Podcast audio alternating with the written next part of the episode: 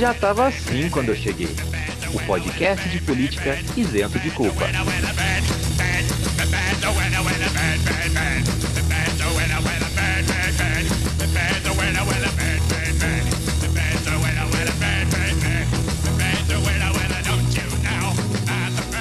Salve, salve, meus queridos! Esse ano eu cuido da minha saúde mental. Como estamos? Tudo bem?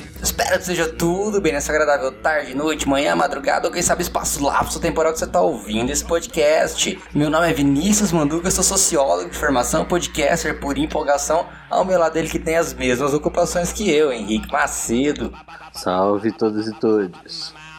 Maravilha, maravilha, encerrando então o mês de promessas de ano novo, aquela que você sabe que não vai cumprir. E no Brasil de Bolsonaro já vimos que é impossível cumprir essa promessa de saúde mental. Pois bem, a gente tenta, né não?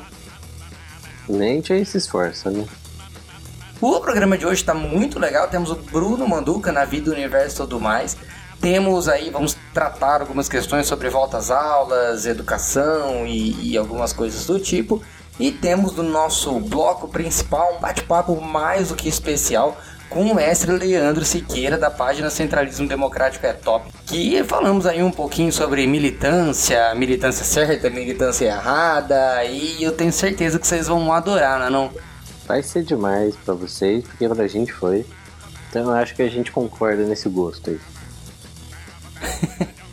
Sem mais delongas, então, vamos logo para os 5 minutos. Tá começando, já tava assim quando eu cheguei, o podcast que foi proibido pela Comembol de entregar a taça da Copa Libertadores. Bora nós! Bora!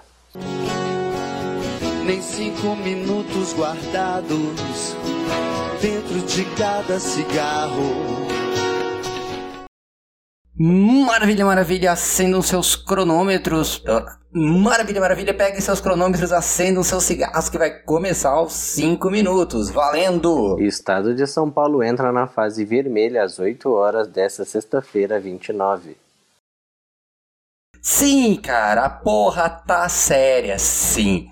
É, a gente viu que desde o começo do ano o aumento de casos tem sido esporádicos. Já passamos de 15 dias do começo, de, do começo do ano, né? Então o aumento de casos devido às festas de final de ano, de confraternização, ele já foi contabilizado, foi na semana passada, e a gente vê que mesmo com a vacina aqui, vamos falar um pouquinho da questão da vacina, mas mesmo com a vacina não tá dando para relaxar, ao contrário, as pessoas até relaxaram um pouco e a coisa tá piorando, vide aí os dados mais recentes, Henrique. É falta de pulso, né? Tá todo mundo evitando o lockdown, evitou no passado e viu a merda que deu, passamos de 200 mil.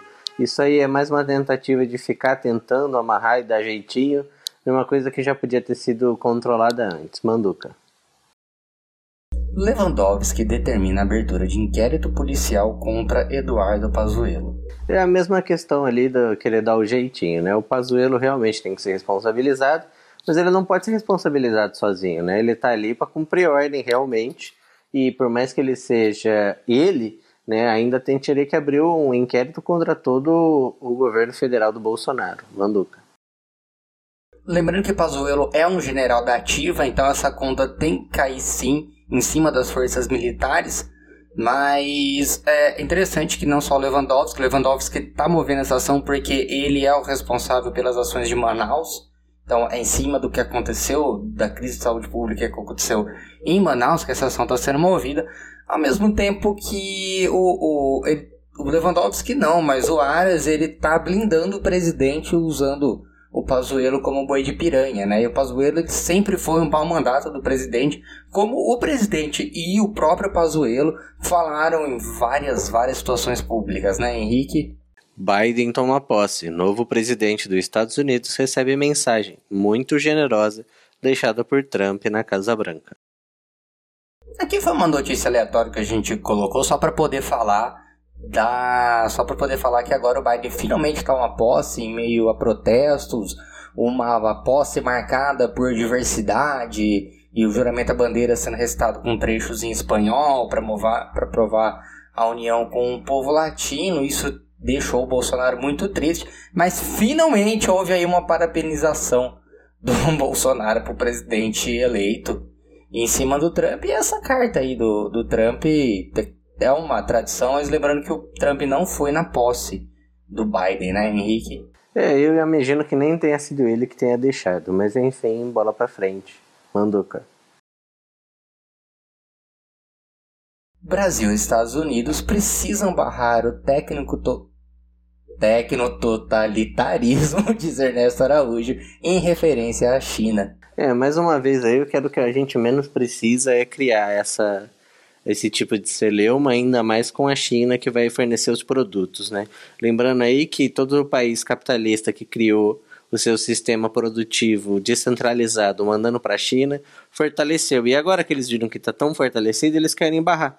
Mas lembrando aí que o tecno totalitarismo vem muito antes das grandes potências que inclusive aí hackearam e espionaram a Dilma, o governo do PT e ainda mais, né? Fizeram isso com a Alemanha, fizeram isso com outros parceiros. Enfim, mais uma vez Ernesto mostra aí que ele não tem ninguém junto com ele no samba. Anduca. O técnico, você mesmo falou, técnico totalitarismo, oh, belo trava-língua essa expressão, né?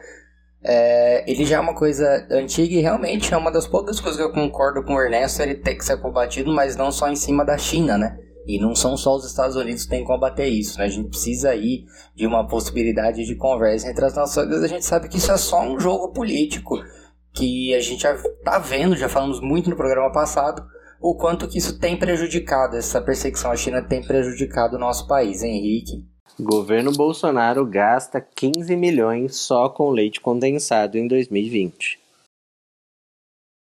Ah, vá a puta que pariu, né? Na hora que são publicados os gastos que esses filhos da puta têm, inclusive na maior parte dos gastos com militares, eles tentam se justificar das formas mais absurdas possível. Uma hora fala que é pra educação, uma hora fala que é porque os militares precisam de energia, uma hora tem vídeo do Bolsonaro mandando a imprensa enfiar leite condensado no cu. Eu só digo isso, vai se fuder, Henrique. É, eu acho que o Bolsonaro gosta muito de colocar coisas no cu. Acho que realmente ele precisa aí de uma análise freudiana. É, é isso. é. E é, né? Bom, eu não tenho tanto. Você comentou da análise freudiana, eu concordo profundamente. Não tenho tanto, tanta preocupação com que a gente não conseguiu falar muito dessa notícia, porque ela é pura escatologia, né? É um absurdo o que estão fazendo com a gente. Exato. Mas vamos para nossa entrevista.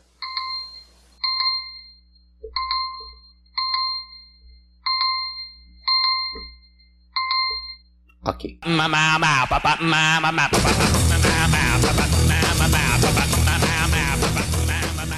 Maravilha, maravilha. Então, depois de acompanhar todas as desgraças, eu gostaria de poder falar notícias, né? Mas não, todas as desgraças que aconteceram essa semana, vamos passar para o nosso bloco de debate, nosso bloco temático. E a gente está inaugurando agora uma coisa nova, além das nossas entrevistas sociológicas que a gente faz com, os profissionais da área, para vocês saberem o que está sendo produzido. A gente quer acrescentar aqui no, no nosso debate convidados mais do que especiais.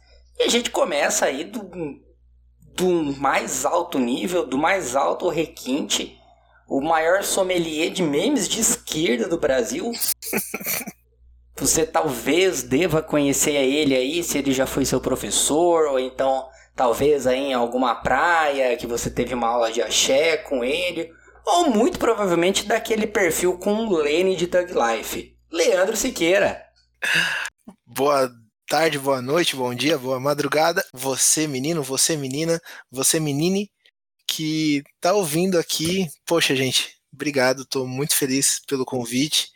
Agradeço as palavras, fiquei um tanto quanto encabulado, mas tô, tamo aí. Obrigado pela apresentação. Muito bem, a gente já começa aquecendo, né, Lê? É, fazer uma pergunta que é muito importante. A gente vamos inaugurar uma pergunta nova esse ano, que é uma pergunta por ano. A gente quer saber, para o pessoal conhecer mais você, saber da, da sua da sua psique quem é o Leandro de verdade. Leandro, Charmander, Squirtle ou Bulbasauro? Eu tenho uma resposta, mas após a resposta eu vou explicar o porquê.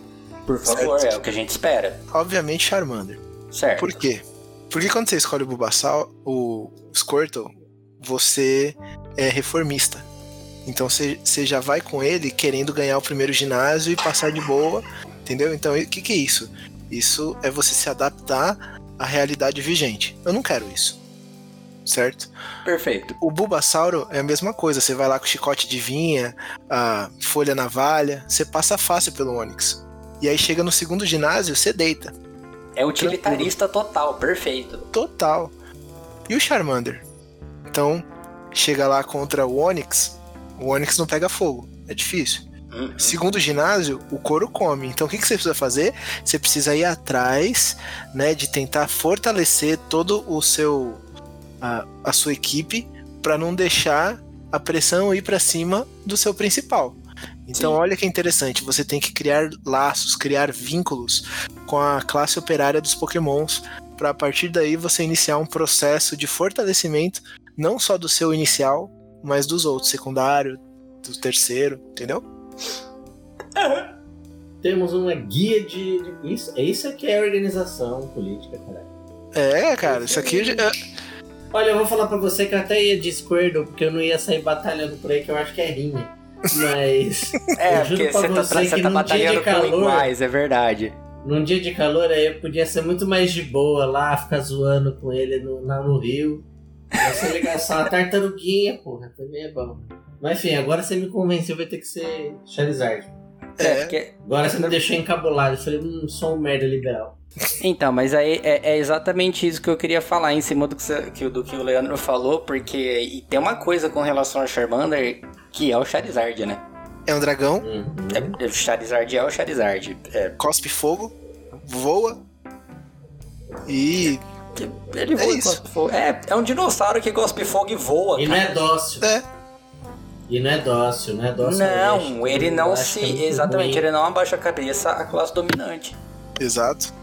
É, se o Ash quiser, lembra, quando ele consegue trabalhar com o Charmander é quando ele consegue no convencimento. Não é sair no. Vou te guardar na Pokébola, vou te escravizar, não. Verdade. Tá aí. Perfeito. Perfeito. Então é isso, gente. Obrigado. Espero que tenham gostado da nossa entrevista. Vamos parar aqui que tá maravilhoso antes que a gente melindre um possível aliado. É, entrando um pouco dentro do nosso tópico, né? Que a gente tava falando de militantes que militam errado, e aí eu comentei desse negócio. Aliás, gente, é verdade, né? O, o nosso tópico é esse, tá? Por favor, não entendam errado como é. se tivesse um certo e um errado, uma verdade absoluta. Só nós do já tava assim, do centralismo democrático, que somos detentores da verdade. Não, não é isso. Lane, né? Existem vários certos. Um negócio muito diferente. Mas você sabe quando é errado, né?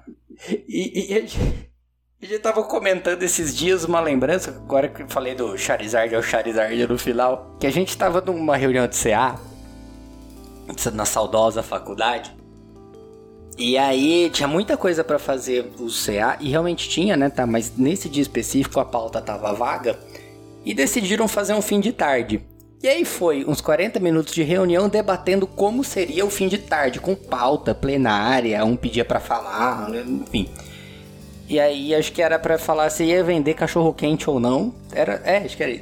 A pauta era vai vender ou não vai vender cachorro quente. Isso.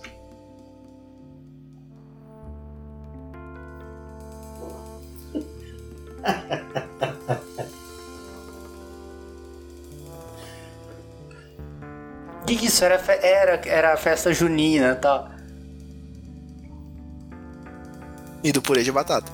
É, não, não, daí chegou nisso, porque daí os caras foram, mostraram um estudo, falaram, não, porque se a gente for acrescentar uma maionese, você tem um acréscimo de 0,42 centavos por unidade de, de cachorro quente. Ao mesmo tempo que você não consegue comprar individual, então cada pote de maionese custa, sei lá, 8 reais, e vem o contra-argumento. Não, mas sem maionese não dá. E é um puto argumento esse último. É, é, é, não, mas sem maionese não dá. E aí a gente ficou, é, uau, isso sim é uma, isso é uma assembleia. E hoje, na verdade, na época a gente ficou bem desconcertado com isso, né, com, com esse momento. Mas hoje a gente entende que é um debate muito, mas absurdamente mais válido do que leite condensado. É, até porque hoje você comeria um cachorro quente sem maionese? Não, eu não comeria um cachorro quente, você vai. Era isso mesmo. Eu, eu colocaria, tipo, maionese Que no meu pão. quermesse, Leite condensado eu não colocaria no que pão. como- Então É, você acha tem gente que coloca, né? Tem gente e que coloca. Tem Tem gente que coloca. E essa é a barraca Umas do 15 cachorro quente. 15 Só toneladas, eu acho. tinha 15 decisão milhões? Por aí, dos 125 milhões. Acho que foi 15 milhões do. E começou o grande debate. Teve chicletes também, né? Imagina, com tanto de babalu. Claro. É muito babaluco. Eu fiquei sabendo ainda que era Plock. Meu Deus, velho. É, porque compensa mais, porque você tem maior rotatividade, já que dura dois minutos o gosto, né? E depois tem retrogosto de morte, né? Você mastiga ele, fica sem gosto, você cospe, e aí vem aquela azia da desgraça que te corrói por dentro. O que a gente sabe é que pro presidente é imperceptível que é o retrogosto dele mesmo, né? É, o retrogosto do cocô, da bolsa dele, de cocô. Que volta. É. Você sabe como que chamava a bolsa de cocô dele, né? Ele era HD externo, Júnior. o pessoal chamava. Ah, tá. Pensei que era Carluxo. Carluxo. Essa foi a bolsa de cocô que ele não tirou. É. Agora a gente separou aqui umas pérolas pra falar. Um- Uma que eu gosto muito. É, um beijo pra você se você escuta, caro amigo anônimo. Mas a gente tá aí passando por um processo muito sério de vacina impeachment. E o assunto agora no meu Facebook é King Kong ou Godzilla. Isso não é um cansei de tentar coletivo? Eu quero saber de vocês antes: King Kong ou Godzilla? Eu não consegui. Henrique, você quer? Porque eu, eu preciso pensar um pouco mais sobre isso. Vai. É.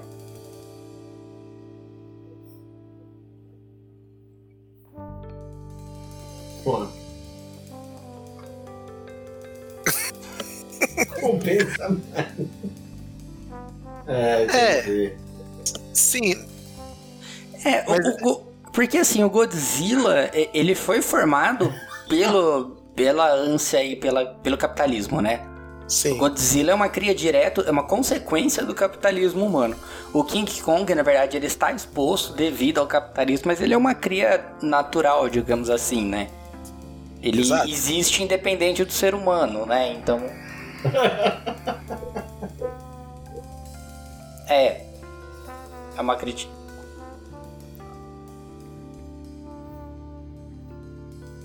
Não, é o enriquecimento nuclear e, e a possibilidade de descaso. Eu acho que é assim, eu, eu acho best... Na verdade, os dois eles vão se enfrentar, eles vão se bater quando a gente sabe que, que a cagada mesmo é o sistema capitalista, que é isso que os dois deveriam estar destruindo, ao invés de contribuir para o enriquecimento de outros capitalistas, né? Exatamente. Então, assim, entre os dois, óbvio que o macaco bate numa lagartixa, né? Mas aí você para pra pensar. Olha, A construção que? Da luta Eu deles tô quase na entre uma dele que solta raio cara. e um macaco. Isso aí, eu, tô aqui Macaco? fazendo- Vocês não estão vendo, mas Macaco, macaco. do, É, do sério, Julinho. Macaco, do macaco. Nada mais é do que uma reprodução da luta de classe. porrada na humanidade, velho. Não, eu Tem preciso que de mais informação. Pra... Ah, não, mas é só isso aí. Tá, tá. Bom, Eu digo agora. assim, além da luta de classes, é a história, né? Porque a história é feita pela luta, né? A história é, É. feita pela luta de classes. Então, meu caro amigo militante, que sim está no meu Facebook e que de verdade eu espero que você escute já tá. Se você escutar, muito obrigado. Mas. É, ele é foi história, tirado cara. do seu, do seu habitat por Isso é causa da, marxismo. da atividade humana. É uma crítica à guerra. Exato. né? Uma Mas voltando, eu não acho E que o o pessoal tá é uma cansado. crítica à guerra também, né? mas eu acho que é uma bomba atômica, É, né? são, são fagulhas de possibilidade É. de extravasar o entretenimento. Né? Você parar pra pensar agora, você entra no Twitter, tá bombando por conta do Big Brother, por exemplo.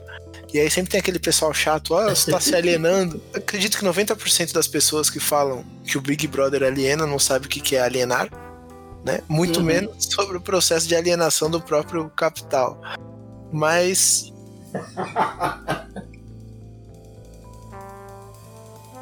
É, então, É, é, depois você acha.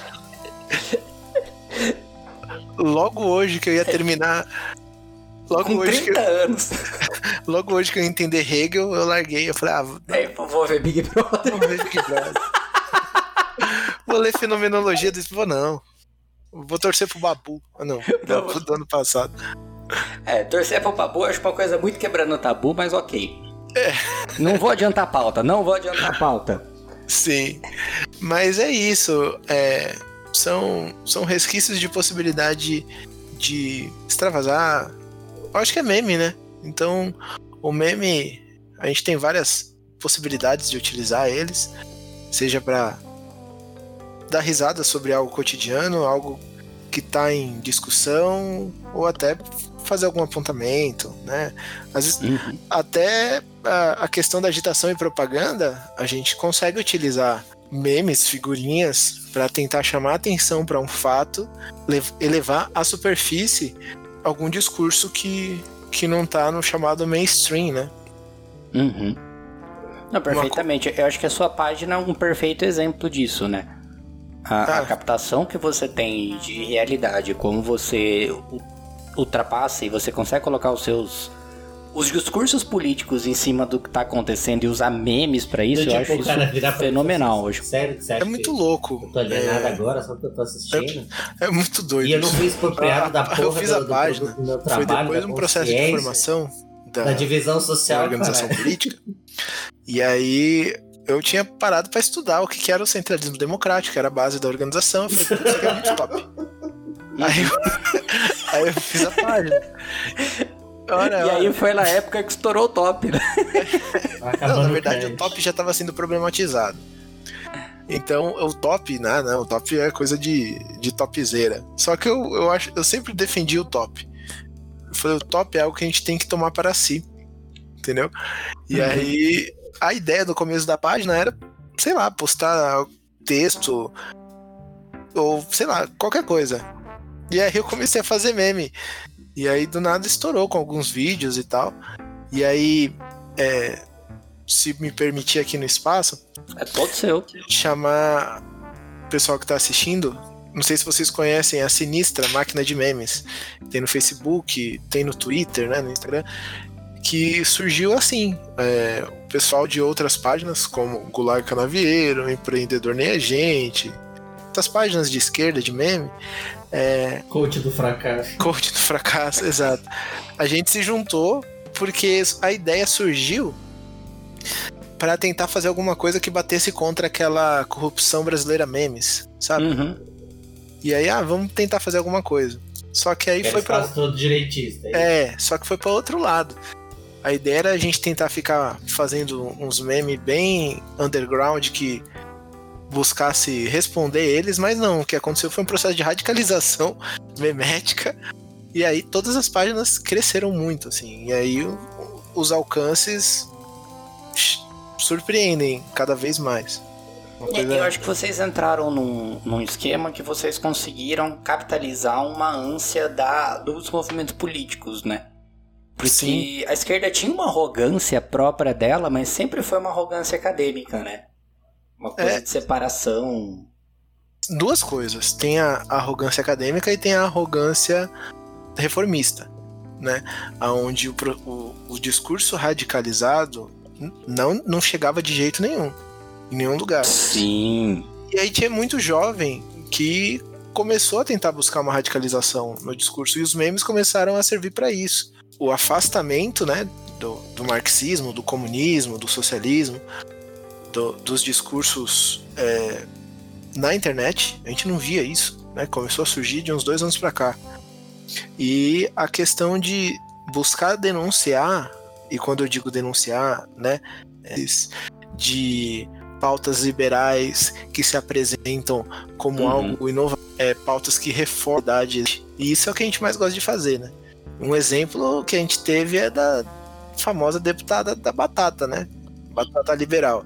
Que quando ela surgiu, a gente começou a, a zoar. E aí um Uhum. monte de gente começou a atacar a gente, xingar e tal. E aí a história se mostrou verdadeira. Deu no que deu, né?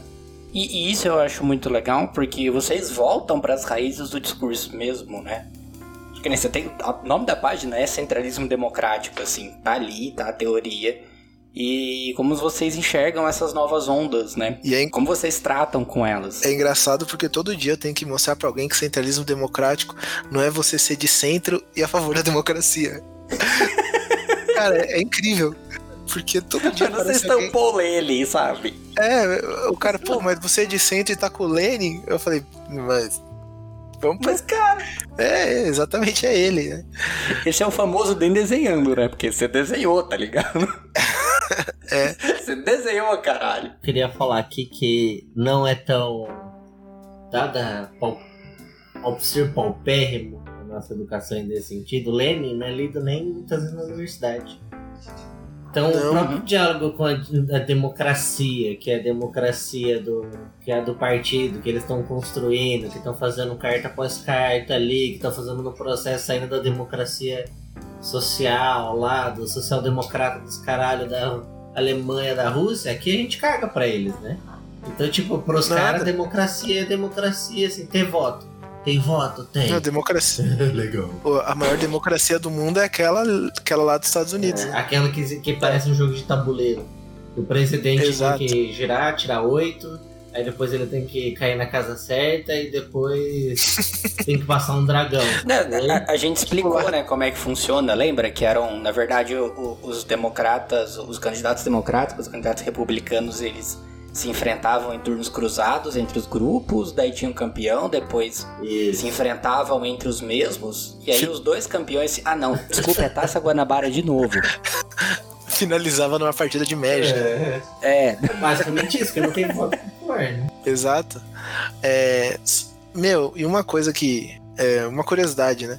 Eu não lembro de ter lido Marx na, na faculdade. Eu fiz educação física, então você que tá eu ouvindo ia aí. falar isso, mas você fez. é, É, fiz educação física. Só que eu encontrei um texto de Lenin. Acredita? Por conta do esporte? Não, não. Da, da- por que conta é, da escola. Então era um texto sobre Ah. pedagogia e aí utilizaram a, como exemplo né, a pedagogia socialista e tinha texto de Lenin e da Nadezhda Krupskaya. E eu lembrando, sei lá, alguns meses atrás, eu na faculdade nunca que eu parei para refletir sobre isso. Então Lenin passou como se fosse qualquer um autor ali, pronto, acabou. Isso que você não tinha nem preconceito contra, que já é chamar ele de ditador, né? Grande ditador, o Maduro da União Soviética.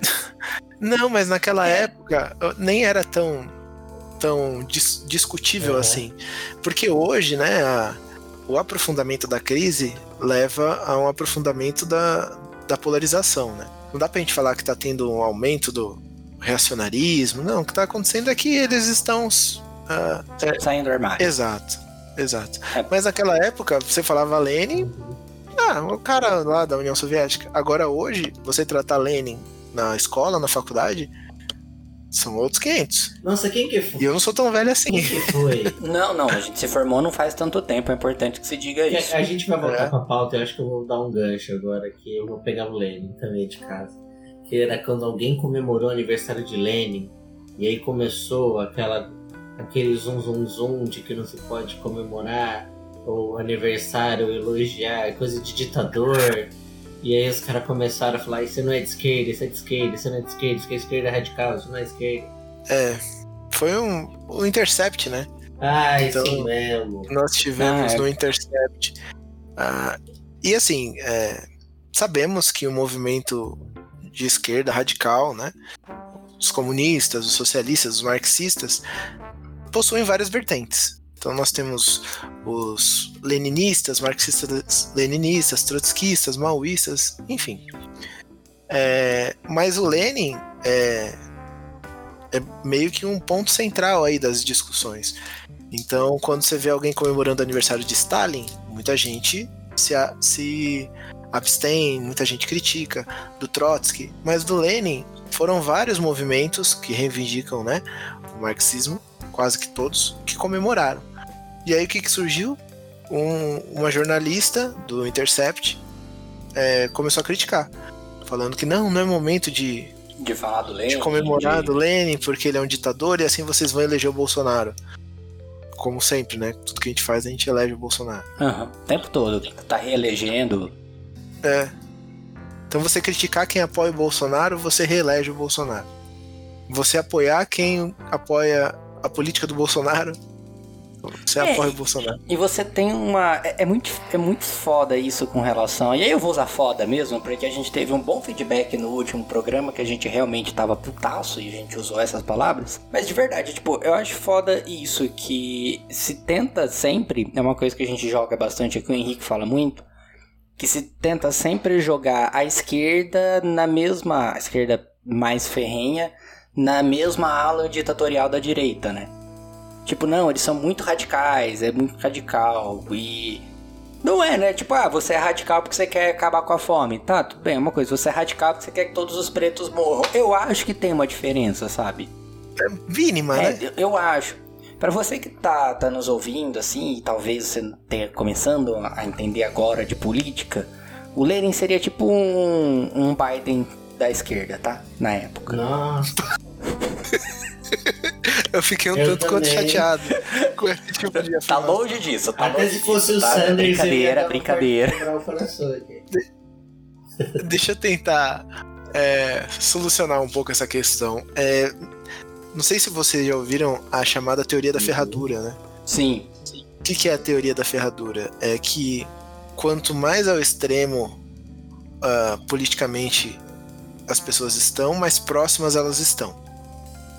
Essa é uma teoria da ferradura, né, chamada dessa forma, que ela tem, ela é muito embasada nos liberais, é, principalmente numa teórica chamada Hannah Arendt A Hannah que é Arendt. uma isso ela é uma filósofa né uma teórica que trabalhou muito a questão do totalitarismo né sobre o, o autoritarismo É uma curiosidade sobre a Hannah Arendt é que ela que embasa a minha parte das discussões. Porque são os dois livros dela que estão usando, sendo usados de suporte pro meu microfone. É o único, Ela é, é aqui o suporte. é o único Tanta microfone curiosidade, só uma informação aí pra galera. Entendi. eu espero que você não, não mova o seu microfone para não precisar ficar utilizando esses livros né? mas é, esse tipo de teoria né a teoria da ferradura é uma ferramenta liberal para tentar descaracterizar o discurso revolucionário e aproximar do- dos discursos é, reacionários. Uhum. Você deslegitima os dois numa tacada só, né? Exato. Sendo que o que nós temos, pensando no ponto de vista prático da atuação política, é algo parecido como um anzol. Então nós do lado esquerdo nós temos um risco, né? Esquerda, o centro, e aí a direita ela volta próximo ao centro. Porque historicamente, é, os ditos de centro, né? Que são as pessoas mais é, Bundona? É, mais ali. Estão tentando dialogar. avó. Exato. Conciliadoras. Conciliadores, isso. Conciliadoras são as pessoas que. Porque quando você tenta fazer a conciliação numa situação de opressão, o que você tenta fazer é reduzir a opressão e não punir quem está oprimindo. Certo? Uhum. É, e aí o que você tem é a aproximação ou a legitimação de uma situação de exploração. Antes do nazismo se tornar algo completamente é, horrível aos olhos, Hitler era um herói para os liberais, porque ele estava colocando a Alemanha né, num ponto de crescimento, é, se opunha à política soviética do ponto de vista econômico. O bolcheviquismo. Exato. Ele inclusive capitalizou o Partido Socialista, Sim. né? Tipo, Ele transformou a, a pauta do Partido Social. Ele transformou ela numa pauta liberal. Sim, sim. Mas é que também existia a oposição de esquerda lá, né? Mas que foi sofrendo perseguição e sem apoio do, da União Soviética na época não conseguiram responder e foram perseguidos. Então, quando a gente fala na perseguição nazista na Alemanha, o nazismo perseguiu judeus, ciganos, negros, homossexuais e comunistas e marxistas Uhum. tem inúmeros discursos do Hitler criticando os marxistas. Aham. E às vezes bota até um patamar do tipo. É, Sim. exato. O que a gente tenta fazer desde então, voltando, né, à questão da, da radicalização da página e tal, é tentar mostrar que não tem absolutamente nada de errado você ser radical nas suas convicções quando você está ao lado da emancipação da classe trabalhadora. Porque só existe uma forma da gente conseguir a verdadeira liberdade para a grande maioria do conjunto da humanidade, que é acabar com esse sistema de exploração que existe. Hum. E para isso precisa ser muito radical, né? Para isso a gente não pode é, fazer concessões, concordar, como aceitar esfacelamento ainda maior do povo pobre, do, do povo periférico. E aí, por nós não aceitarmos isso e acusarmos as pessoas que fazem isso de estarem erradas, nós somos criticados por sermos radicais. E aí, você é, comemorar o aniversário de Lenin, é, você está criticando um cara que foi responsável, por exemplo, por, uma, por um processo revolucionário que matou gente. Né? Então, na Revolução, ocorreram em torno. É, tem um livro, Os 10 Dias que Abalaram o Mundo, do John Reed. Ele fala que na Revolução não tiveram mais do que 15 mortes. O problema foi depois, que aí depois iniciou um processo de guerra civil, né? Então você tem um processo revolucionário e um processo contra-revolucionário. E essa guerra civil recebeu o financiamento das maiores potências europeias. Então ninguém queria que os bolcheviques assumissem o poder. Ah, mas vamos concordar que é assim, né? Que nem hoje, se tivesse. Porra, você vai resistir? Eu tô tentando tomar o poder. Não é porque vocês, povo, decidiram, vocês vão poder ficar, né, amigo? Então dá pra tomar tiro assim? Vocês é radical? Só morre. Exato. Deixa eu voltar às minhas práticas de Nicolau II e fuzilar pessoas em praça pública, por favor. Vamos manter a Exato. finesse aqui, francesa. S'il vous plaît. Exato. É. Exato. É, e é interessante como que o como que o capital se apropria desse discurso, né? Que se posso estar falha a minha memória, mas é é interessante que tanto na Revolução Francesa quanto na, na Russa, quem tomou, os grupos que tomaram o poder não foi quem ficou, né? Então a gente teve a Comuna de, Paris, de Paris, depois tomada pelos liberais, e quem realmente derrubou o czar foram os mencheviques, né? Depois os bolcheviques É. chegaram lá na, na contra.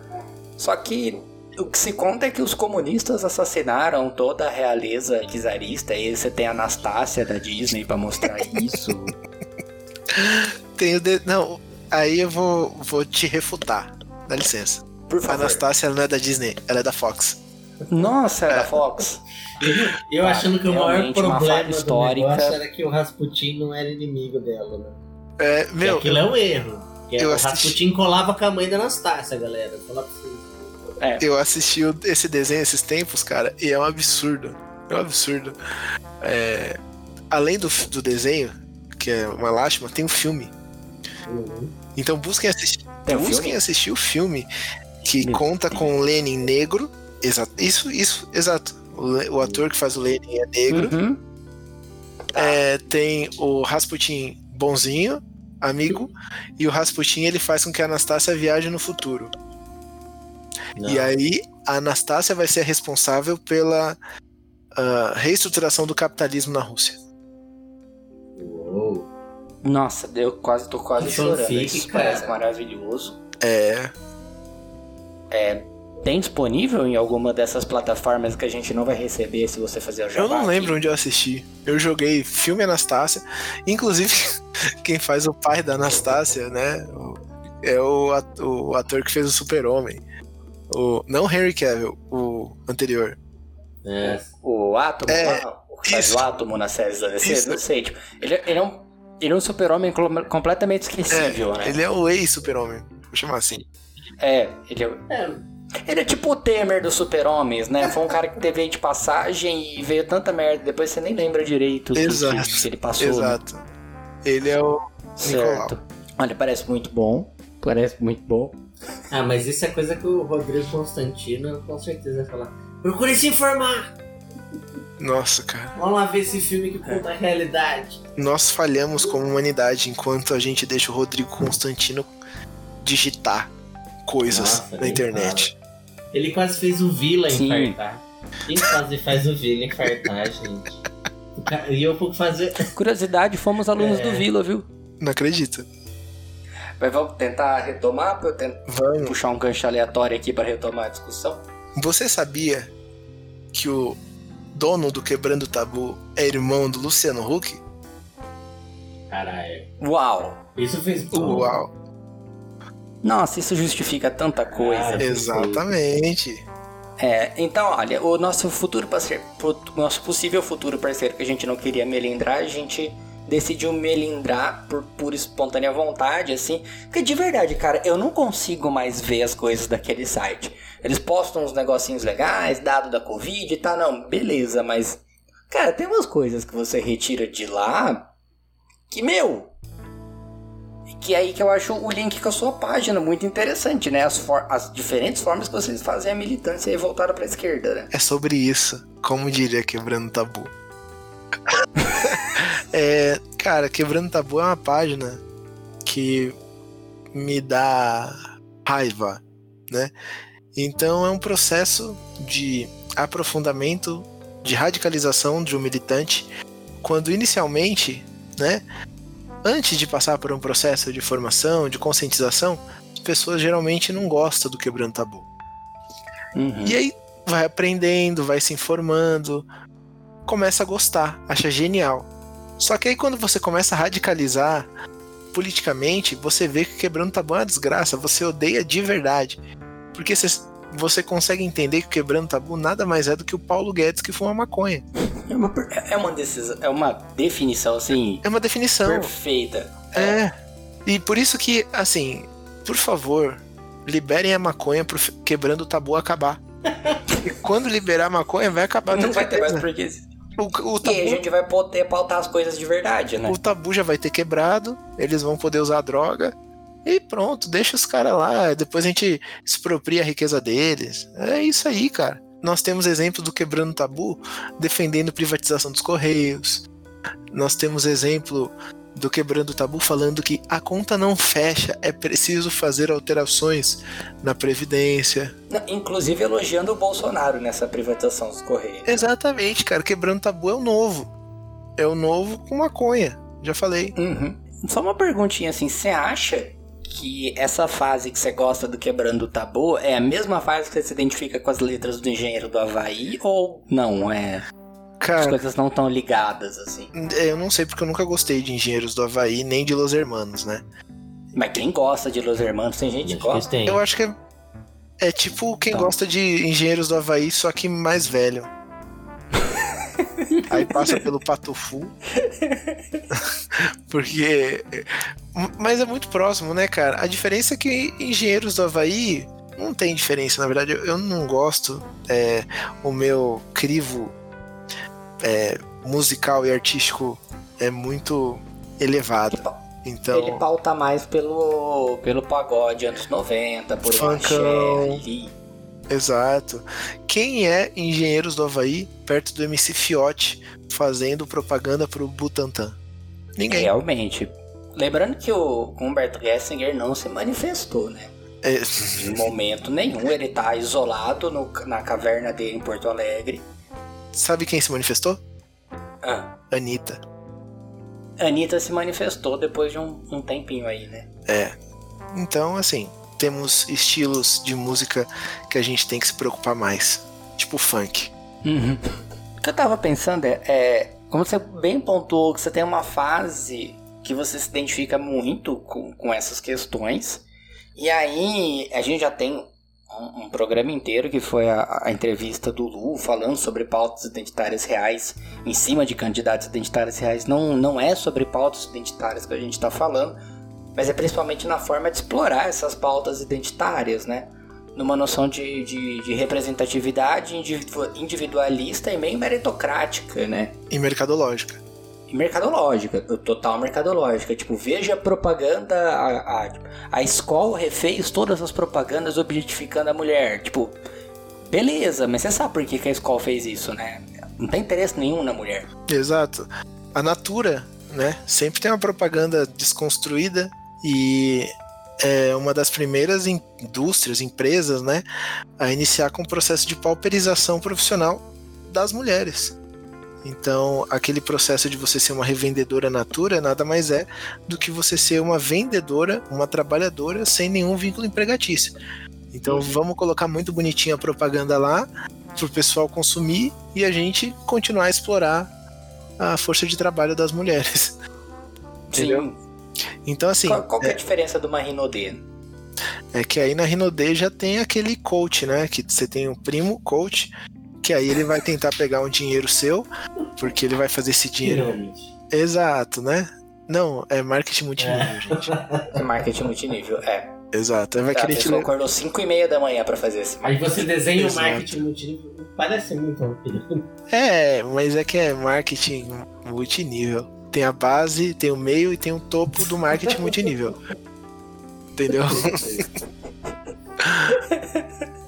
Mas o quebrando tabu é isso, né? Então o que a gente vê é eles buscarem reforçar um discurso é, em cima, principalmente de opressões, né?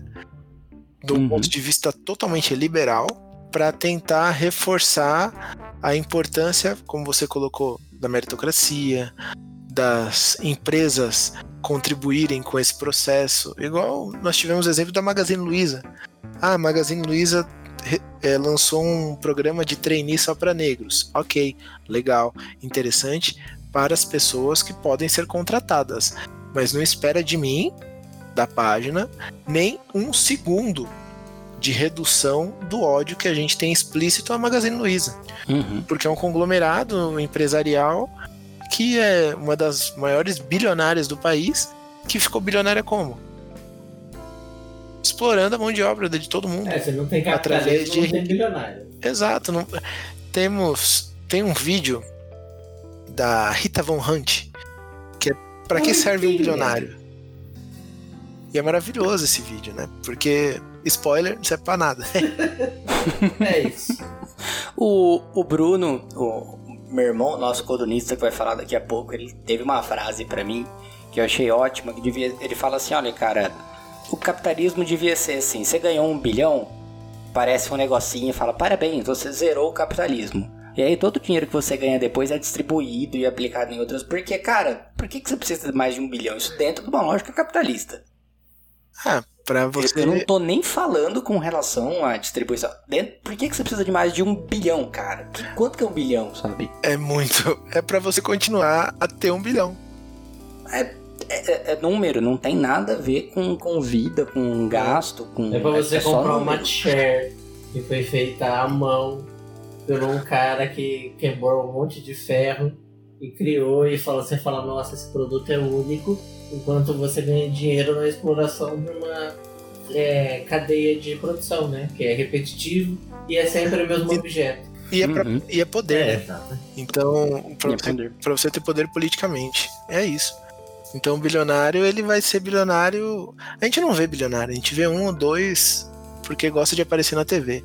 Mas a gente não sabe quem são os diretores executivos dos bancos, das ah, grandes empreiteiras, da- das mineradoras. Esse povo tá muito longe da gente. Sim. Então, são essas pessoas que são nossos inimigos. Não é o seu tio ou sua tia que, devido a um processo de socialização, né, reproduz machismo, reproduz homofobia. Não tô justificando, eu só tô tentando explicar o porquê. É que não vai na fonte. Então, né? Certo. exato. E o quebrando tabu, ele é, individualiza tudo isso. É o né? processo de Quebrando tabu. liberalismo, né? A individualização da É. conduta.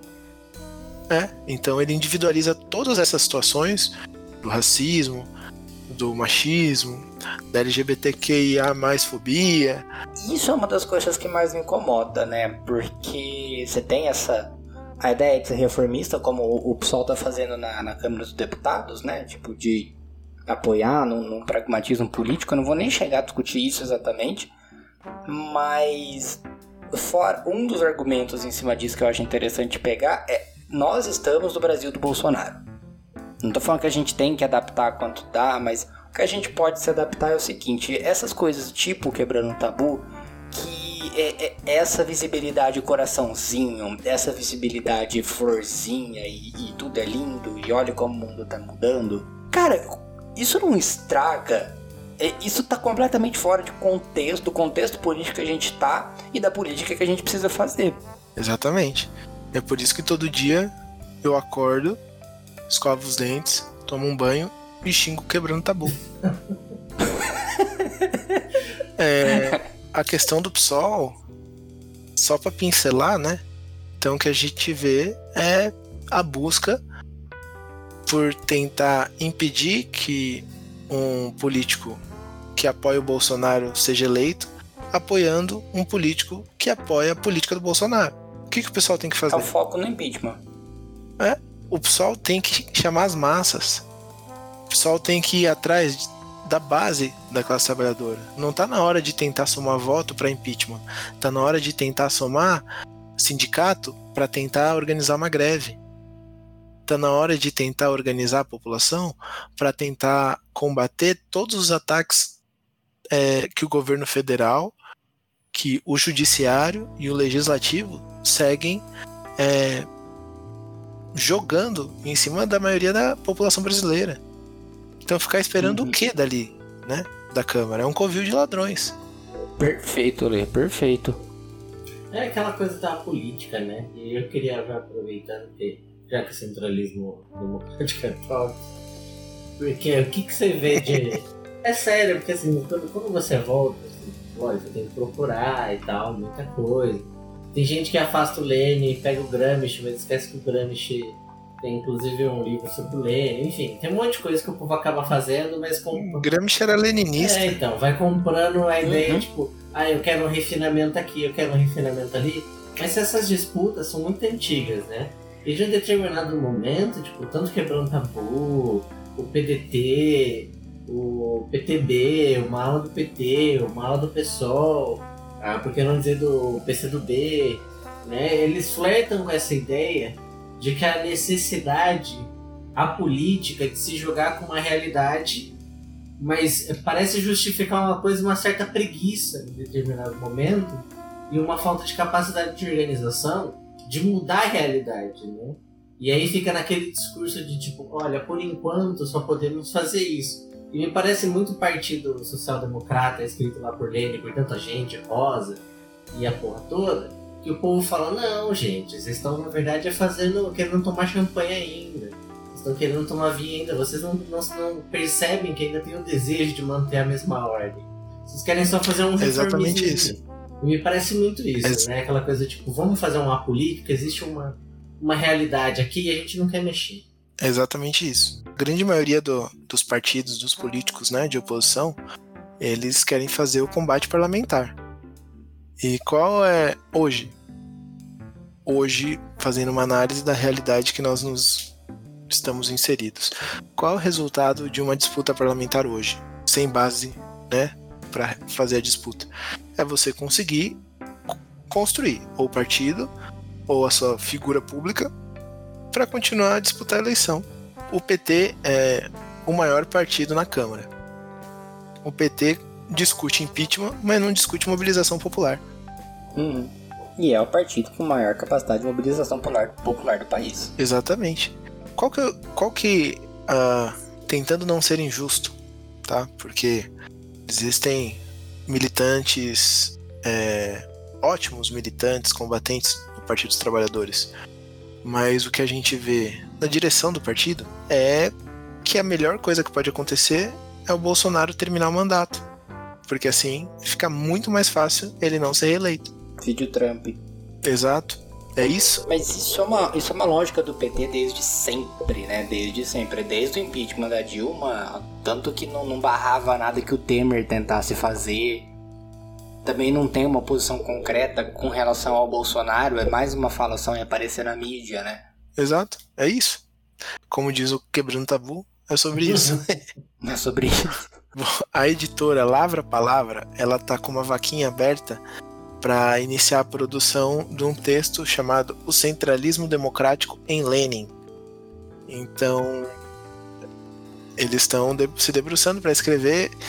É, se tudo der certo, assim que sair, vamos tentar na página fazer um sorteio, né, para o pessoal que segue a página. E a mesma editora, Lavra Palavra, lançou um livro que é a transcrição de um episódio do Revolu Show com o professor Alisson Mascaro. Que é muito interessante. E no final tem uns memes que eu fiz. Tá no livro. Acreditem Ai, se que da quiser. hora! que da hora! Loucura, né? É muito louco. Muito bom, Cara, eu parabéns. queria te parabenizar, porque toda a discussão lá no, no começo, né, parece que é a mesma putaria, né? Mas enfim. É, tinha aquela ideia dos caras mais antigos de que jornal era um bagulho burguês e que ninguém podia escrever. Aí chegou mesmo o Marcão e o, o Vladimir, né? Chegaram e falaram, não, tem que se apropriar dessa fita aí sim, e depois ainda fazer umas outras fitas, isso não é excludente, eu vou fazer, eu vou fazer os cortes. E aí o meme é a mesma coisa, né? Porque parece, a gente falou um pouco, mas parece que tem uma terceira via, que era a ausência desse diálogo na internet e essa apropriação da internet como um lugar seu, né? Que é de divisão de classe e o cacete, mas. E aí, tipo, você vem com o meme que era uma parada de mega direita, né? E aí, tipo, provoca um choque, né? Porque já que o povo se, informa com meme, então toma essa aqui pra ver outra coisa. Então eu achei foda. É, achei, exato. tipo, é um condensado, né, cara? É, é foda. O... A conversa só é possível através da linguagem, né? E eu acho que vocês conseguiram atingir a linguagem real dessa conversa. Da hora, obrigado. O...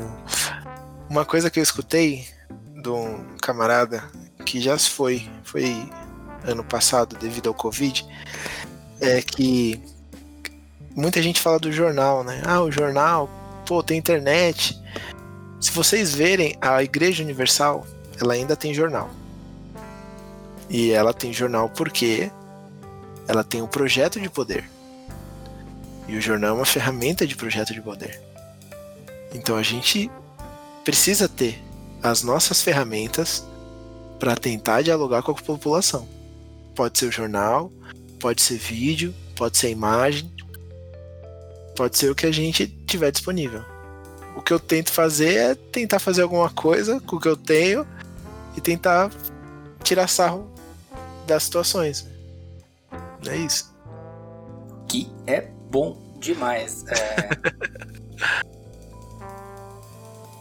Mexe um pouco quando você fala do, do rock, viu? É difícil. É. Difícil. Mas é, em 2016, depois das eleições, ele, falou, ele foi o sexto vereador mais votado, né, de Bauru, e não foi eleito. E eu lembro que eu tava lá, tem esse vídeo até hoje, e ele falando que o importante, mais do que os votos, mais do que ele ter entrado, eram as pessoas que estavam ali, que eram pessoas que antes não participavam, e, e ele fala, né, se eu se eu tenho uma vida que vale a pena ser vivida, é porque a gente tenta colocar semente no mundo. E a semente no mundo são as pessoas que sonham os mesmos sonhos que nós. E Uhum. às vezes a- as pessoas estão desanimadas, né? Tá de saco cheio, só desgraça. O, o mundo tá num caminho pra barbárie, né? O que a gente tem que fazer é mudar o mundo. Caralho, isso mexe muito. Leandro, eu queria, bom, de novo, te parabenizar pelo trabalho que você faz. É, é muito legal, é muito gostoso seguir sua página. Acima de tudo, é muito gostoso seguir sua página. A gente se, identi- se sente identificado, a gente sente, tipo, não, obrigado porque você falou isso, sabe? Eu tento ser um, um- um reprodutor de ódio festivo, talvez. Sim, o reprodutor de ódio festivo. Eu acho que é o melhor ódio que a gente pode ter. E, pô, nossa, hoje nós contamos com, com várias emoções, discursos teóricos, marxismo raiz, que rimos muito e ficamos profundamente emocionados. No final, sim, eu estou falando de mim no plural, mas eu entendo que é uma. entendo que generalizou. É o Vinícius Sim. Teoria, Vinícius Prática. É. Aí ficou Vinícius Praxis. Caraca, bota o hino da União Soviética nesse- nessa Eu frase. vou mandar postar no negócio inteiro. Vai ter vários momentos que vai ter o hino da, da União Eu acho Soviética. que já é música de fundo. É, Abandona o jazz de novo. Se a gente botou um Mastodon na, no último porque a gente tava puto, este vai ser o hino da União Soviética o programa inteiro. Ai, da hora, gente. Poxa, Tá. é, tô muito contente de estar aqui, é, trocando essa ideia. É, fico feliz de todas as palavras de vocês. É, tô à disposição sempre que vocês precisarem.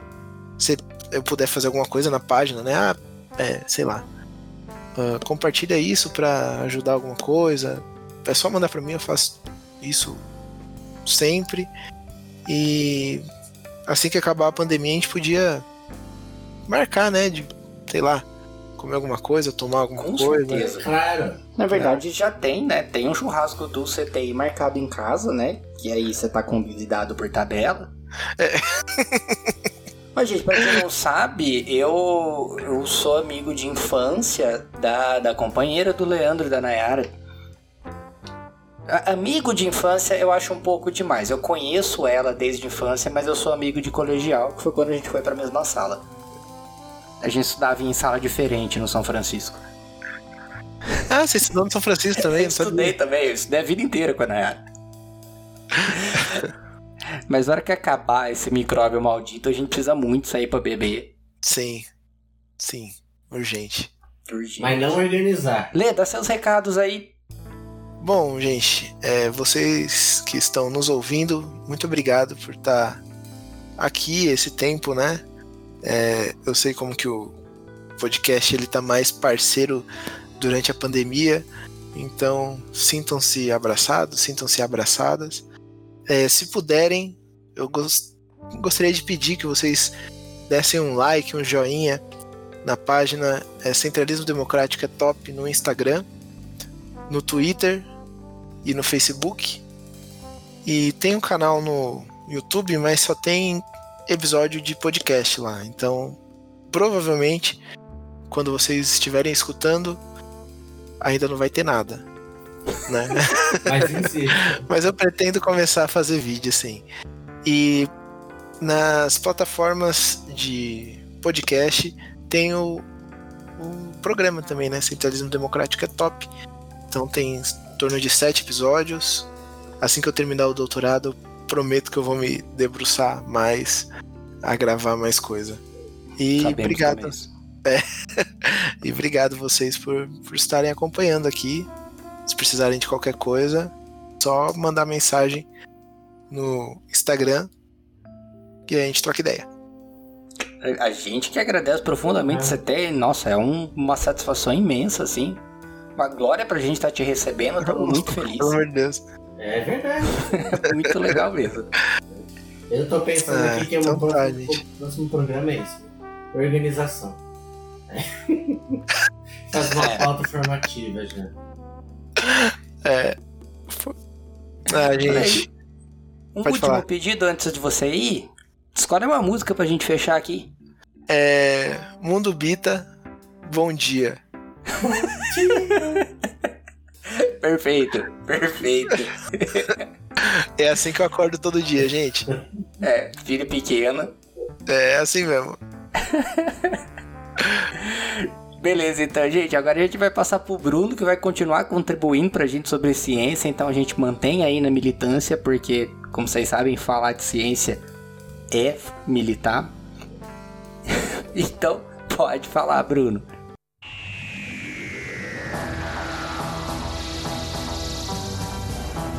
A vida, o universo e tudo mais.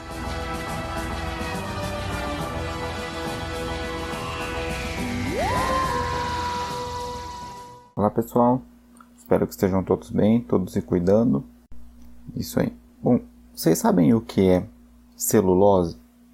É aquele negócio, aquele polímero que tem na madeira que a gente usa para fazer papel. Então, vocês sabiam que não é só na madeira que tem celulose? Sabiam que não é só planta que faz celulose? Existe a celulose bacteriana, que é feita, como o nome já diz, por bactérias.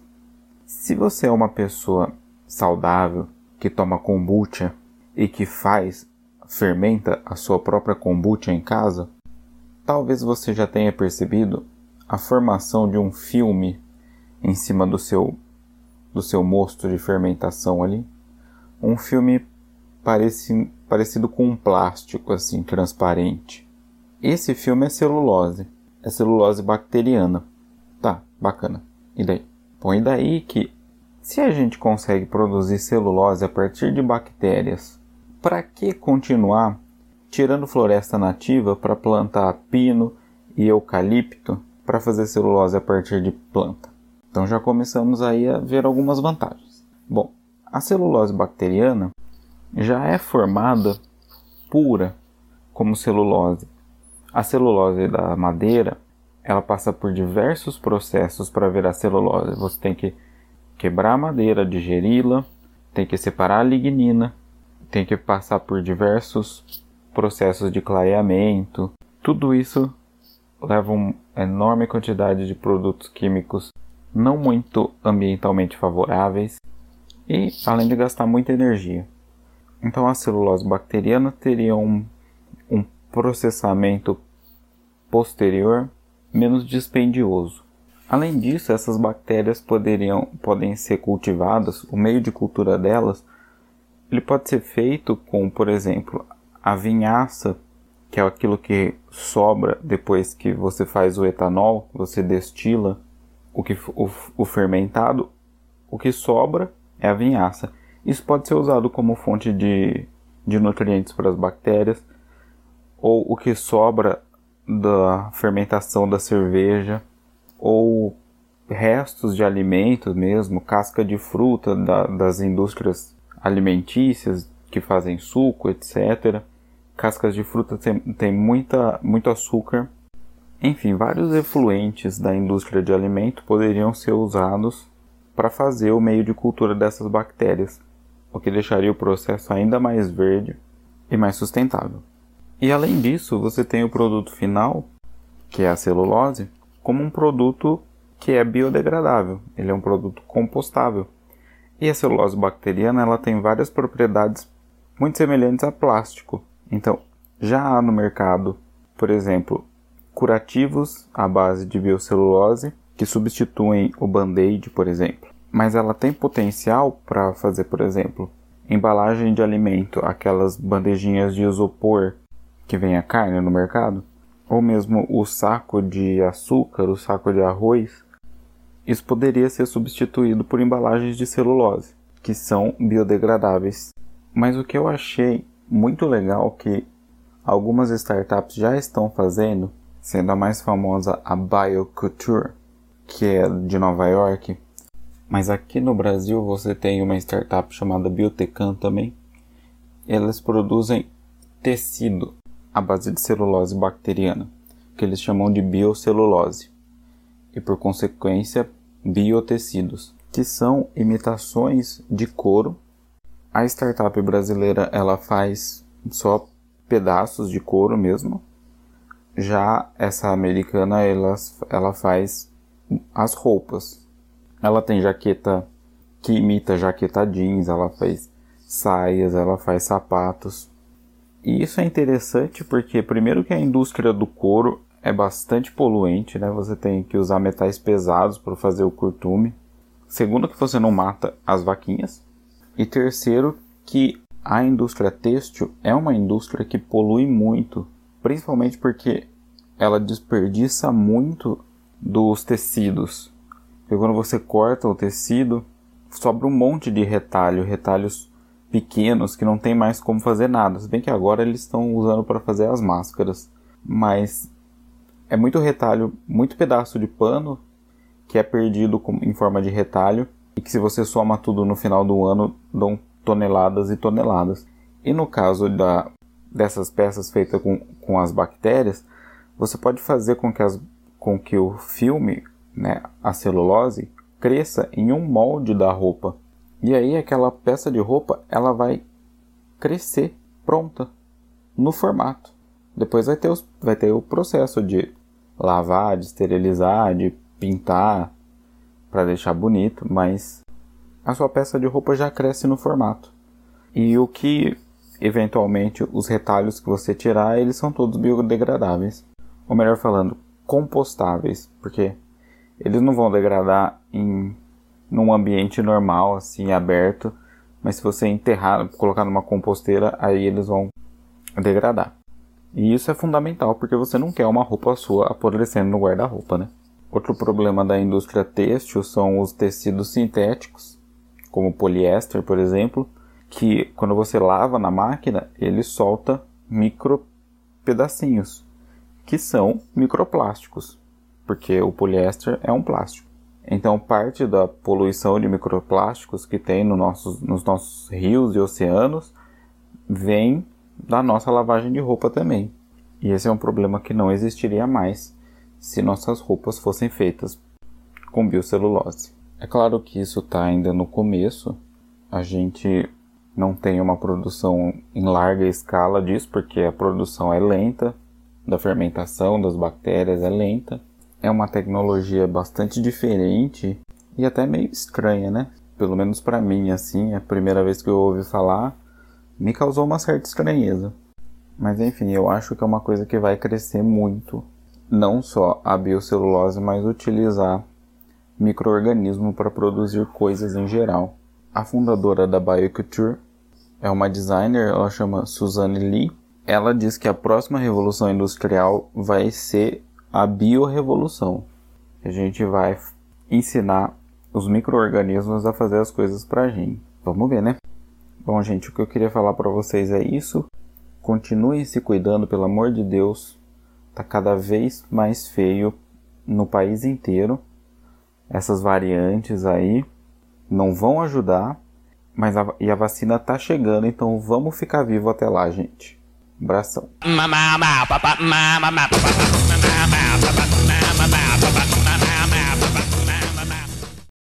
Maravilha, maravilha. Muito obrigado, Bruno. E escuta bem o que o Bruno falou, porque é o que a gente já falou no começo. Não tá, não tá do mesmo jeito que tava no começo da pandemia, tá pior, tá? A gente teve aí uma pequena refração, mas a, única coisa que foi em V não foi a economia, foi a curva do vírus mesmo. É essa que foi em V. A economia continua descendo, a gente continua se fudendo e não tem motivo nenhum para você sair de casa a menos que você seja obrigado por conta do trabalho, tá? E compra de insumos como um todo. Exatamente.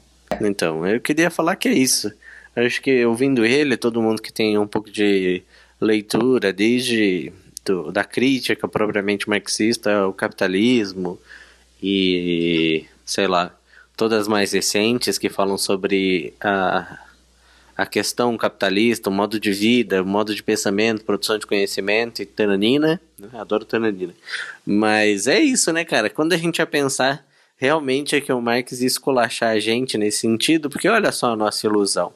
Gramsci e outros também, inclusive aí o, o Lene, como a gente é limitado, né? A gente podia estar tá preservando as nossas árvores faz tempo, também outros micro-organismos, todo um ecossistema, se a gente tivesse aí a capacidade de investir em tecnologia e pensasse em formas é, muito mais sagazes de fazer essas coisas, tipo produzir celulose com bactéria. Então, agora a gente, por necessidade, mas já é tarde demais, né?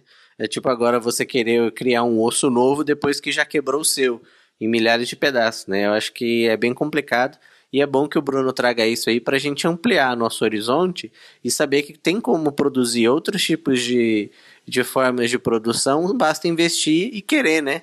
Agora, você achar que derrubar árvore é só o que existe, que isso é natural, é, é burrice, tá, gente? Bora nós. É, é perfeito. O, a exploração o capitalismo exploratório, predatório, ele fala, né? O capitalismo predatório ele não pode ser aceitado como, ah, beleza, a gente precisa fazer isso. Não com um advento tecnológico, né? A gente tem que entender o quanto que o interesse perpassa essas questões. O Bruno sempre traz coisas assim, né? Exato. Isso, ele falou do, do carro movido a água. Enfim, tem uma série de coisas que ele trouxe que, tipo, você fala, ah, cara, realmente aí dava para fazer, né? Mas você vê que não tem um interesse, né? É engraçado que o povo fala, não, mas se não fosse o capitalismo a gente não ia ter. Será? Eu acho que isso aí é uma puta de uma balela capitalista.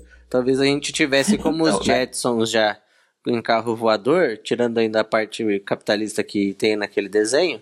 Mas você imagina o quanto a gente já podia ter evoluído se não fosse o interesse pelas patentes, pelo uso exagerado de petróleo, pelas mesmas formas de produção. Eu acho que a gente já está bem mais adiante, até porque a gente seria descentralizado, né? E cada um ia precisar responder a uma determinada é, necessidade, e essa necessidade podia ter soluções muito mais abrangentes, né? Por exemplo, o quanto a gente não uhum. deixou de aprender porque a gente matou os povos nativos e eles provavelmente tinham ótimas soluções. A gente já aprendeu que eles tinham ótimas formas de produção e atendimento das suas necessidades como povo. Enfim. E, e, isso passa muito, esse desenvolvimento tecnológico passa muito aqui no Brasil, principalmente pelas nossas instituições de ensino, né? Total, que ganham menos que leite, o que foi comprado de leite condensado. É, é. Esse negócio de leite condensado, a gente tá falando de novo. É, que aí tentaram falar, não, isso foi pra, pra educação tal, pros restaurantes universitários. Cara, não tá tendo aula! E os pacotes básicos tá distribuídos para os estudantes que precisam de moradia foi, tipo, é muito pouco comparado ao que foi comprado. Não é, faz sentido. Presta atenção em outro. Pagar 165 pau numa lata de leite condensado. É, enfim. Eu acho que não. isso aí é balela de novo, mas enfim. Vamos nós e. Não, sempre é, né? Mas os caras querem enfiar na goela abaixo na gente com as coisas que. Vocês viram, né? Do programa passado e também desse programa com, com o Leandro, que o, o, nosso humor tá no limite, né? A gente tá aqui pra xingar mesmo. É, perdeu a nossa capacidade de não ficar bravo, né? Nós colocamos put porque era exatamente para evitar qualquer tipo de concordância de gênero, né? Para não recolocar algumas coisas, mas é o, é o, sentimento que expressa.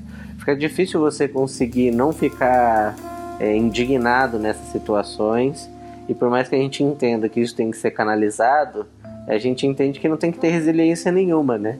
Por mais que esse, toda essa braveza, toda essa, essa indignação tenha que ser posta em marcha para fazer algum processo, né? E não ficar escrevendo no Twitter, né, Rodrigo Maia? Sim, e então a gente vai continuar nesse, nesse clima fervoroso para a gente falar um pouco de educação, né? O que aconteceu essa semana é que a justiça ela proibiu o retorno às aulas presenciais em São Paulo. As aulas começariam agora em fevereiro e não vão mais, pelo menos até segunda ordem, porque o estado já recorreu.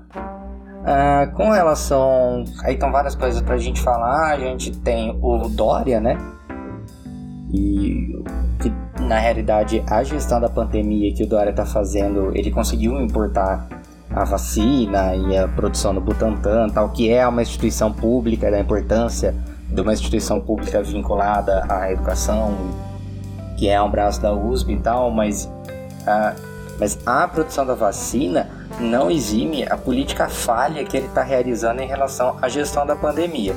A gente vê que ele tem tomado algumas atitudes um pouco mais drásticas, como a gente falou, o retorno de algumas regiões à fase vermelha, por exemplo, a região de Bauru, que a prefeita bolsonarista, a prefeita ficou famosa, né, pelas suas questões identitárias, mas bolsonarista como é, flexibilizou as medidas, tá deixando, mesmo na fase vermelha estão abrindo bares e e comércio que não deveriam ser abertos.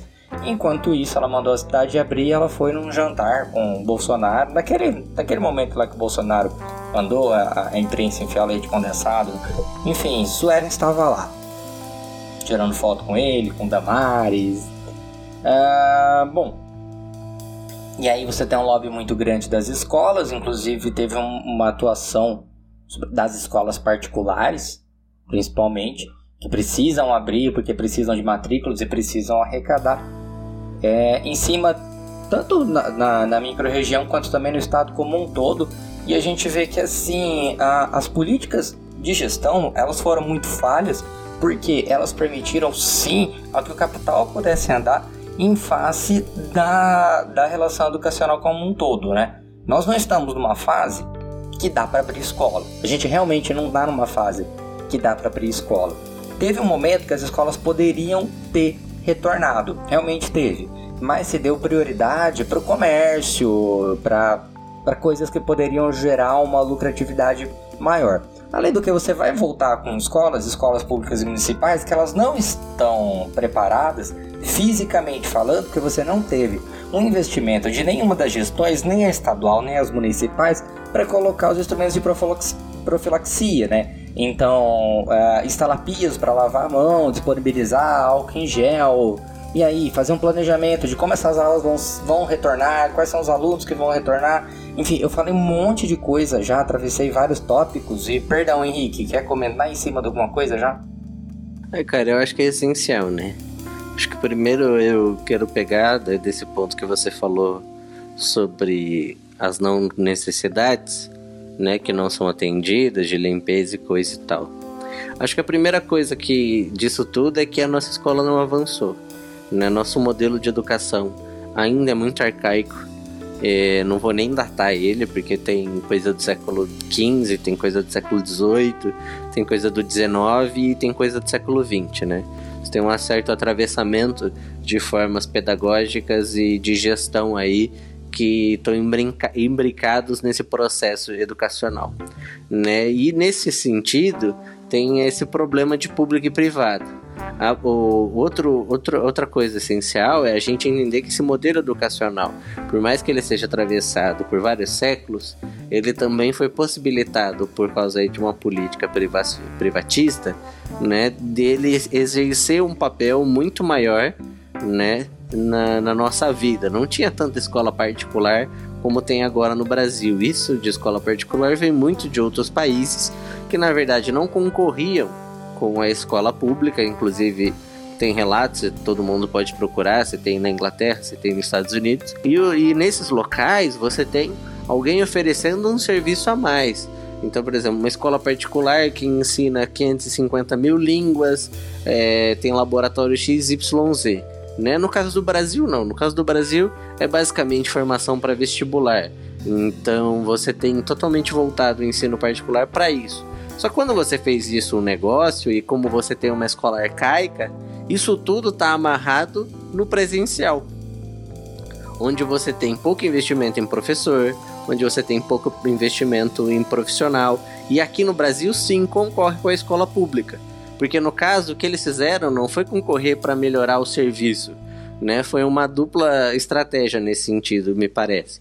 É, uma que é destruir a escola, a escola pública, né? Fazendo dela o mínimo do mínimo para uma aglomeração e ficar lá para os pais poderem trabalhar, ou seja, com viés laborativo e também às vezes securitários, ou seja, se ele está na escola, ele não está no mundo do crime, que é uma falácia, mas enfim, porque não tem nada a ver uma coisa com a outra, né? Mas você tem todo esse conglomerado de merdas que são anteriores e que estão estourando agora, né?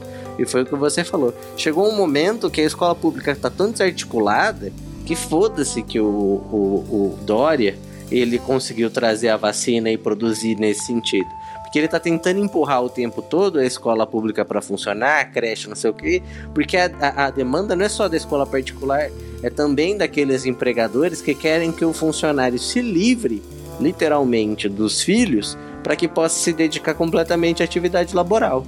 Então aí você vê que é uma pressão muito grande, mas ao contrário do que a gente espera, eu que tenho uma mãe professora, que é tanto do município de Guarulhos quanto de São Paulo, eu acompanhei as reuniões dela com o secretário de São Paulo e basicamente todos, todas as escolas que se manifestavam tinham o mesmo problema não tem pessoal, porque não faz mil anos que não tem concurso, você tem 1.500 problemas porque você não tem sabonete. Então, é, que adianta querer ficar jogando o tempo todo se na verdade o que ele vai fazer é, com a vacina é ter muito menos vacina, pode até tentar justificar, mas não tem como controlar o vírus que vai circular por meio das crianças. Isso é óbvio. Então, até outros países voltou a aula e cancelou a aula mesmo em faculdade. Então, não tem só porque é criança ou porque não é criança. É porque é uma necessidade de é um estado de calamidade, um estado de necessidade que a gente precisa achar meios, meios pedagógicos, meios humanos de se fazer a coisa e para o século XXI. Inclusive aí saindo do capitalismo, mas né, sem o, o fim dessa merda, não tem muito o que fazer não, porque a nossa educação vai continuar sendo para aglomerar criança em escola, para poder pai trabalhar e ou então trabalhar sem encheção de saco das crianças pro pai e pra empresa, né? Enfim, também já atropelei a pauta, mas vai. Não, mas é, agora a gente chegou no mesmo ponto, né? Depois os dois falar, falar, falar, nós chegamos no mesmo ponto. Essa era uma outra questão que eu queria tocar, porque em relação à volta do comércio e das outras atividades profissionais, antes das escolas, a gente tem um problema dessa função da escola como creche, né? Uhum. Então, que, é que seria o tempo que os pais, um lugar que os pais podem deixar as crianças e poder ir trabalhar em paz. Isso se subverteu, uma prova que seria então a, não sei, seria as escolas as primeiras a voltarem, mas deveria ter sido pensado primeiro nas escolas as estratégias de volta primeiro para as escolas em vez de simplesmente liberar comércio por horário reduzido, né? Uhum. Porque na realidade essa questão de, do, do, horário reduzido ele acaba até aglomerando um pouco mais, né? Porque as pessoas em teoria elas vão no mesmo horário, tem menos tempo para as pessoas irem e, e frequentarem esses locais. Mas a gente vê que, que o lobby de particulares em cima da educação, ele vem de todos os lados. Por exemplo, o ministro da Educação, Milton Ribeiro, que nos últimos dois finais de semana ele deu a continuidade ao Exame Nacional de Ensino Médio, o Enem. Essas provas foram realizadas agora em finais de semana separados, então num domingo um, no outro domingo o outro. Foi o, um pífio resultado do Enem, realmente um pífio resultado do Enem que teve mais de 50% de abstenção, então menos da metade dos estudantes foram fazer as provas, o que, uh, burgesianamente falando, só comprova aquela questão da, da escola como reprodutora da, da dominação de classe vigente, né? Então, do esquema social vigente, porque quem foram fazer a prova eram só os alunos que estavam, precisavam realmente para ingressar numa numa faculdade, numa universidade, que são os alunos ali que já, já estão em cursinho, estão em terceiro médio, estão no terceiro do, do ensino médio, mas alunos que estão pensando em, em questões universitárias, né? Então, realmente, os alunos que têm menos oportunidades de seguir, eles continuam com cada vez menos oportunidades, né? A pandemia ela realmente agravou cada vez mais as nossas diferenciações sociais, diferenciações de classe, mas principalmente porque não teve políticas públicas reais para que isso não possa acontecer. Na verdade, cada um por si se joga lá, é o, o livre mercado, inclusive com estratégias educacionais, que é para que a gente possa se ferrar de forma diferente, né?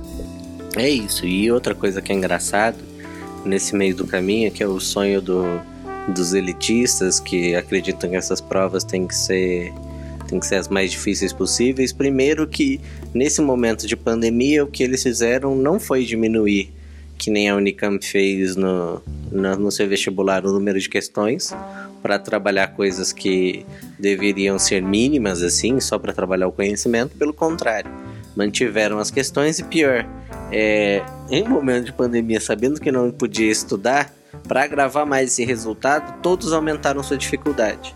Né? A Unicamp, mesmo tendo elogiado, a parte foi mais de humanas e línguas, né? Porque para medicina ainda foi piorado, porque precisa manter um certo status quo, né? E aí você vê que a, a, exacerbando a dureza da prova, eles conseguiram garantir um país antes é, do Enem, né? Eles conseguiram garantir um processo seletivo muito diversificado, e por mais que a gente possa falar, não, mas tem cota, tem meios, as cotas e as ações afirmativas, que na verdade o são, é, elas ainda não perpassam tantas vagas assim. Quando você coloca, você vai jogar e vai mostrar um abismo que esse povo de direita costuma falar, tá vendo? Para cá, nota de corte na, na na, na parte geral, na parte de concor ampla concorrência, foi muito maior do que para a escola pública ou PPI, né, que é preto, pardo e indígena, né, que você vê que já colocam tudo a mesma coisa. E aí você vê que houve um, uma austeridade tão grande que a medicina passou de 80 nota de corte na FUVEST. Então, o que eles conseguiram fazer foi ampliar e usar a pandemia para criar um abismo educacional que a gente já comentou em algum outro episódio, mas puta que pariu, né, gente? Não era o momento para isso, era o momento pra gente estar tá pensando em educação, em, em formas de sobrevivência, em formas de outras coisas, mas não, eles conseguiram garantir que uma elite entre na faculdade e que continue um processo normal, excluindo pandemicamente essas outras pessoas e socialmente, porque obviamente elas não vão ter capacidade de entrar numa prova que ninguém sabia o que ia cair, ninguém tinha imaginado que ia cair, com pressão total que era sobre, tipo, meu parente morreu, eu não consigo sair de casa, eu não consigo estudar, eu não consigo nem em tempos normais ter acesso a um bom cursinho, quem era dirá agora, né?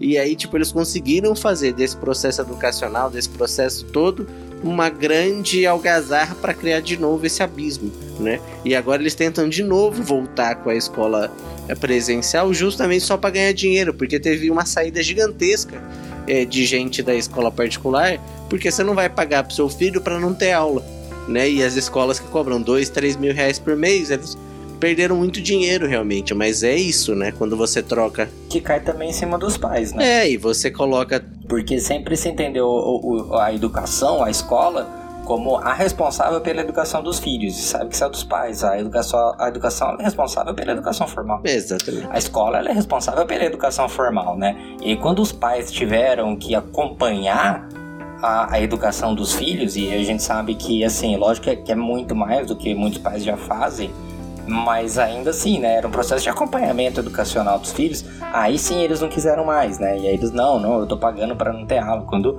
tinham professores produzindo conhecimento, produzindo conteúdo, o que os pais deveriam fazer era acompanhar o filho para que ele fizesse, né? É, e aos limites também, né? Porque um pai pode ter aprendido é, trigonometria no ensino médio dele mas chegou um momento que ele é hiper especializado ah, sim, e que mas não sabe. Eu não digo nem da diferenciação, mas eu digo do dessas escolas de elite mesmo. Ah, sim, mas eu tô falando, mesmo eles, como a hiper especialização, eles não dão conta. E aí, muitos, por não darem conta de conseguir ensinar e não ter paciência para fazê-lo, também bota pressão de novo na escola, né? Do tipo, olha, vocês têm que resolver isso aí. Porque o pai não quer fazer esse processo, né? Aí quando faz o processo, fica puto com a escola. Fala, eu não devia estar aprendendo esse negócio aqui porque nem eu sei resolver. Tipo, é, você não sabe, porque você foi criado por outra coisa, outro processo de socialização. Então, eu acho que é isso, a gente conseguiu dar conta, né? Porque, em suma, a conclusão, pelo menos para mim, a conclusão é: se perdeu o timing histórico de voltar com as escolas presenciais, deram preferência ao comércio e as atividades lucrativas, e agora tem que amargurar com uma geração perdida. É, e outra coisa, gente, eu só queria para concluir mesmo, assim, o processo das crianças em casa é, com depressão e tendo dificuldade retrocesso no ensino, não é responsabilidade só da ausência da escola, tá? Não, a gente está jogando muita coisa em cima da escola, mas como desculpa. Esse todo o processo aí é muito maior, é de sociabilidade muito mais ampla, que passa no meu modo de produção, de não ter significação por uma vida que não passe por essas formas de sociabilização. Então, quando não tiver mais escola no apocalipse, vai estar todo mundo depressivo? Não. Pelo contrário, na verdade a depressão é um outro processo. Tá bom que pode ser um outro, um outro programa, mas não coloquem a ausência de ida na escola como fator fundamental. Tem outro rolê, outra forma de vida, você morar num apartamento ou numa casa que às vezes não tem internet, ou mesmo que você tenha internet você não tem nada para fazer porque não há diversidade, porque a gente descobriu na pandemia que a gente não trabalha pela vida, né? Nem pela nossa em tempos normais, nem agora em, em tempos pandêmicos mas não trabalha pela vida, a gente trabalha por outras coisas. Perfeito. E é nesse clima de felicidade e de alegria que a gente vai encerrando o programa de hoje, né? é. Carlos Maximiliano, solta a música. Oh, well, everybody's heard about the bird. bird, bird, bird. Maravilha, maravilha. Muito obrigado a todos vocês que aguentaram até aqui esse programa. Obrigado, Bruno. Obrigado, Leandro. Foi sensacional ter você com a gente. Obrigado, Henrique. Obrigado você, Manduca, ao Leandro. Obrigado também ao Bruno, né? Porque é isso aí. Ciência, gente. Ciência. E você já sabe, sigam a gente nas nossas redes sociais, arroba já, underline tava, underline assim. Tanto no Twitter quanto no Instagram, no Facebook, a página já tava assim. E manda mensagem, conversa com a gente e a gente tá sempre dando, a gente tá sempre respondendo e dando feedback aqui no programa, né? Não? É isso aí. E para encerrarmos, vamos com a ótima indicação musical do nosso querido convidado. Vamos aí para Mundo Bita. Valeu, gente. Até semana que vem. Abraço.